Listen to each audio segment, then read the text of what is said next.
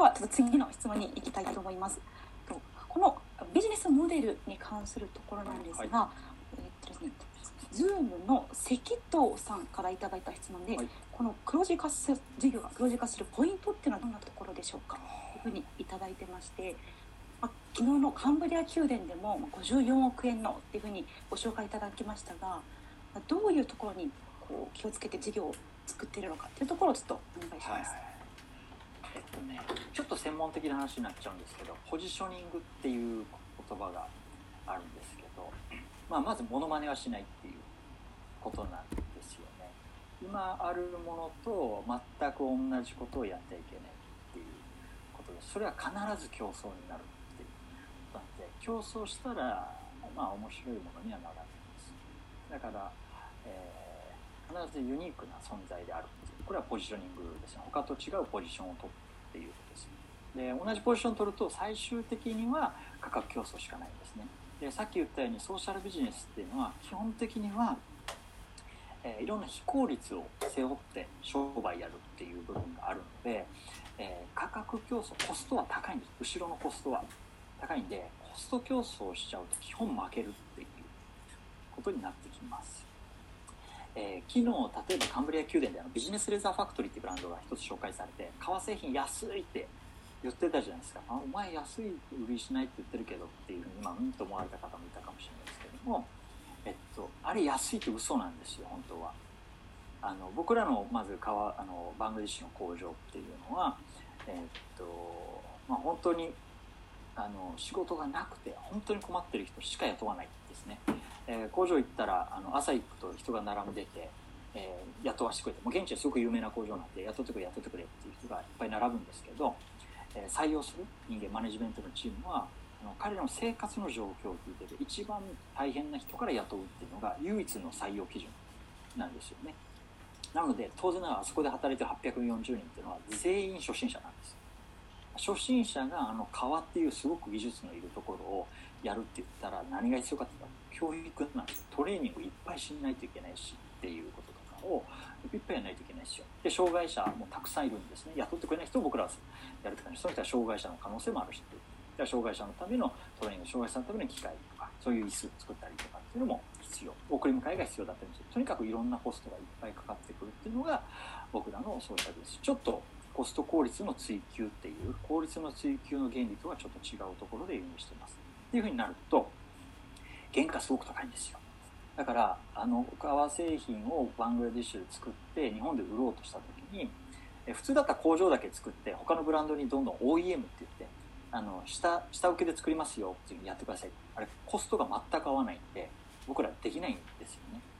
なので、えっとまあ、一部やってるんですよ。それはコストがかかる。ちょっと高くてもそのためやりたいって言ってくれるやっぱり優しい人たちいるんで、えーやってます。やってますけど基本的にそれだけでは全然大きくならないんでやっぱ自分たちでお店作るしかないっていうのが実はそこからビジネスレーダーファクトリーというブランドが始まってで、えー原価は安くないから、えーどうやそれでもお客さんってリーズナブルと思わないと結構買ってくれないので、えーどうやったらリーズナブルと思ってくれるのかっていうことが大切。なので僕らは自社店舗を出してすごくいいお店を作ったんですよ。すごくいいお店を作ってすごくいい接客をしてすごくいい雰囲気の中で綺麗にお店商品を見せた時に名刺入れ2999円っていうのがすっごく安く見えるんですよ。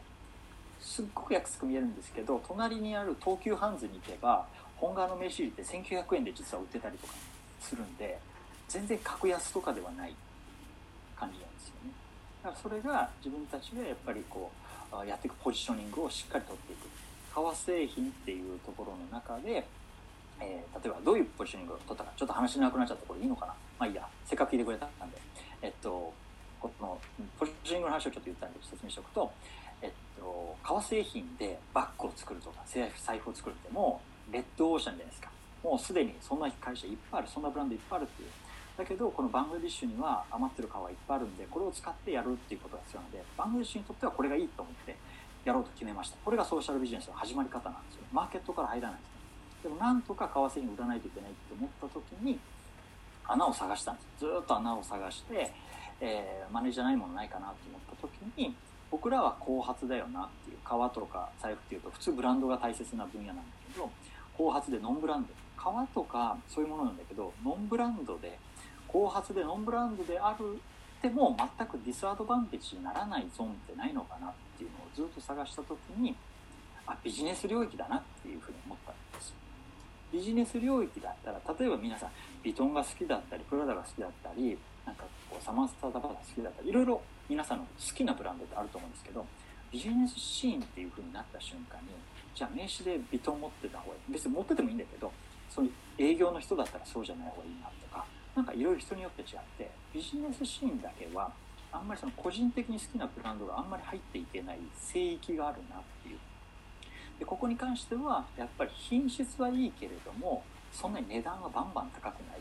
ノンブランドでも全然いいよねっていう。むしろ変にこう角に立ったブランドとかはむしろ入りにくいよなっていうところで、えー、このビジネスに特化したすごく品質はいいけれどもリーズナブルっていうゾーンを作っていこうのが僕らが取ったポジショニングなんですね。なのでそのポジショニングを明確に表すためにビジネスレザーそして直販のファクトリーっていう形を名前を付けたっていう形でそのポジショニングをドンと名前としても取ったっていうそういうやり方をしてるっていう。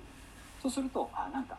あ今までこういうのなかったよねっていうふうにビジネスに専門特化した形で、えー、革製品をリーズナブルにっていうふうにやったっていう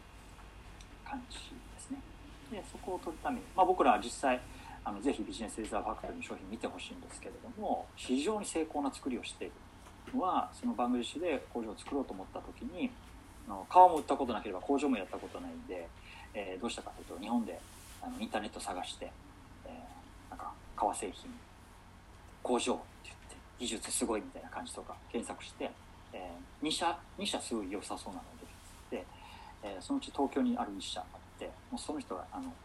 本当職人といえばここだなっていう。実際蓋開けたら結構いろんなあのブランドを OEM してるところってその会社がすごくあのブランドをそこやってたんですけどね。やっぱホームページ見るからにすごそうな感じだったのでもうそこに電話してお願いしてなんとか教えてくれって言って福岡からあの日帰りであの会いに行ってお願いしてでそこの技術を教えてもらってっていう。でそこにバングレツ主人と、えー、うちの副社長のが約2ヶ月間毎日親方に習いに行って、えー、やってその後バングレーシュの工場を立ち上げたとも何度も技術指導をしに行ってもらってっていう形であの日本の技術で作ってるんですよね。ヨーロッパの技術と実は全然違って、えー、なんかないかな。あの名刺入れのこう角とかもね普通はペコペコって折ってね縫うだけなんですけど日本人ってやっぱ手根で引く寄せって言って線入れながらこう丸く縫い上げなんかこう折り上げていくっていうのを名刺の角とかあったりしてああいうのは日本ならではの塗り方だったんですけどああいう技術をね本当にしっかりやって本当にこだわった革のクオリティもあれ非常に高いんですよね。普通バッグとかこれちょっと話しすぎな気がするな。前ちょっと喋りだしたらバッグとか普通 A, A から F ランクまであるんですけど EF とかね使っても大丈夫なんですよ。バッグって。粗さが見えないんで。で財布とか名刺入れっていうのはあの線が細かくない時 AB ランクを使うっていう。あ A ランクとかないです。AB って必ず切られるんですけど。っていうふうにやるんですけどビジネスレーザーファクトリーはあのビジネスバッグとかああいう大きなものも全部この AB ランクの革しか使わないっていうふうにやってたりとかしてすごく本当品質にもこだわって技術にもこだわって、えー、それでやっぱリーズナブルな価格っていうものを出すっていう形。だけどなのでああそれであの価格を出すからリーズナブルってなるんですよだから価格としては実は全然最安ではない。してそれがあの取ってるポジションっていう。だから実はあれ全然価格勝負しにかかってるわけでは全くないっていう感じを説明するのに10分ぐらいかけれました。すいません。はい以上です。やめます。はい。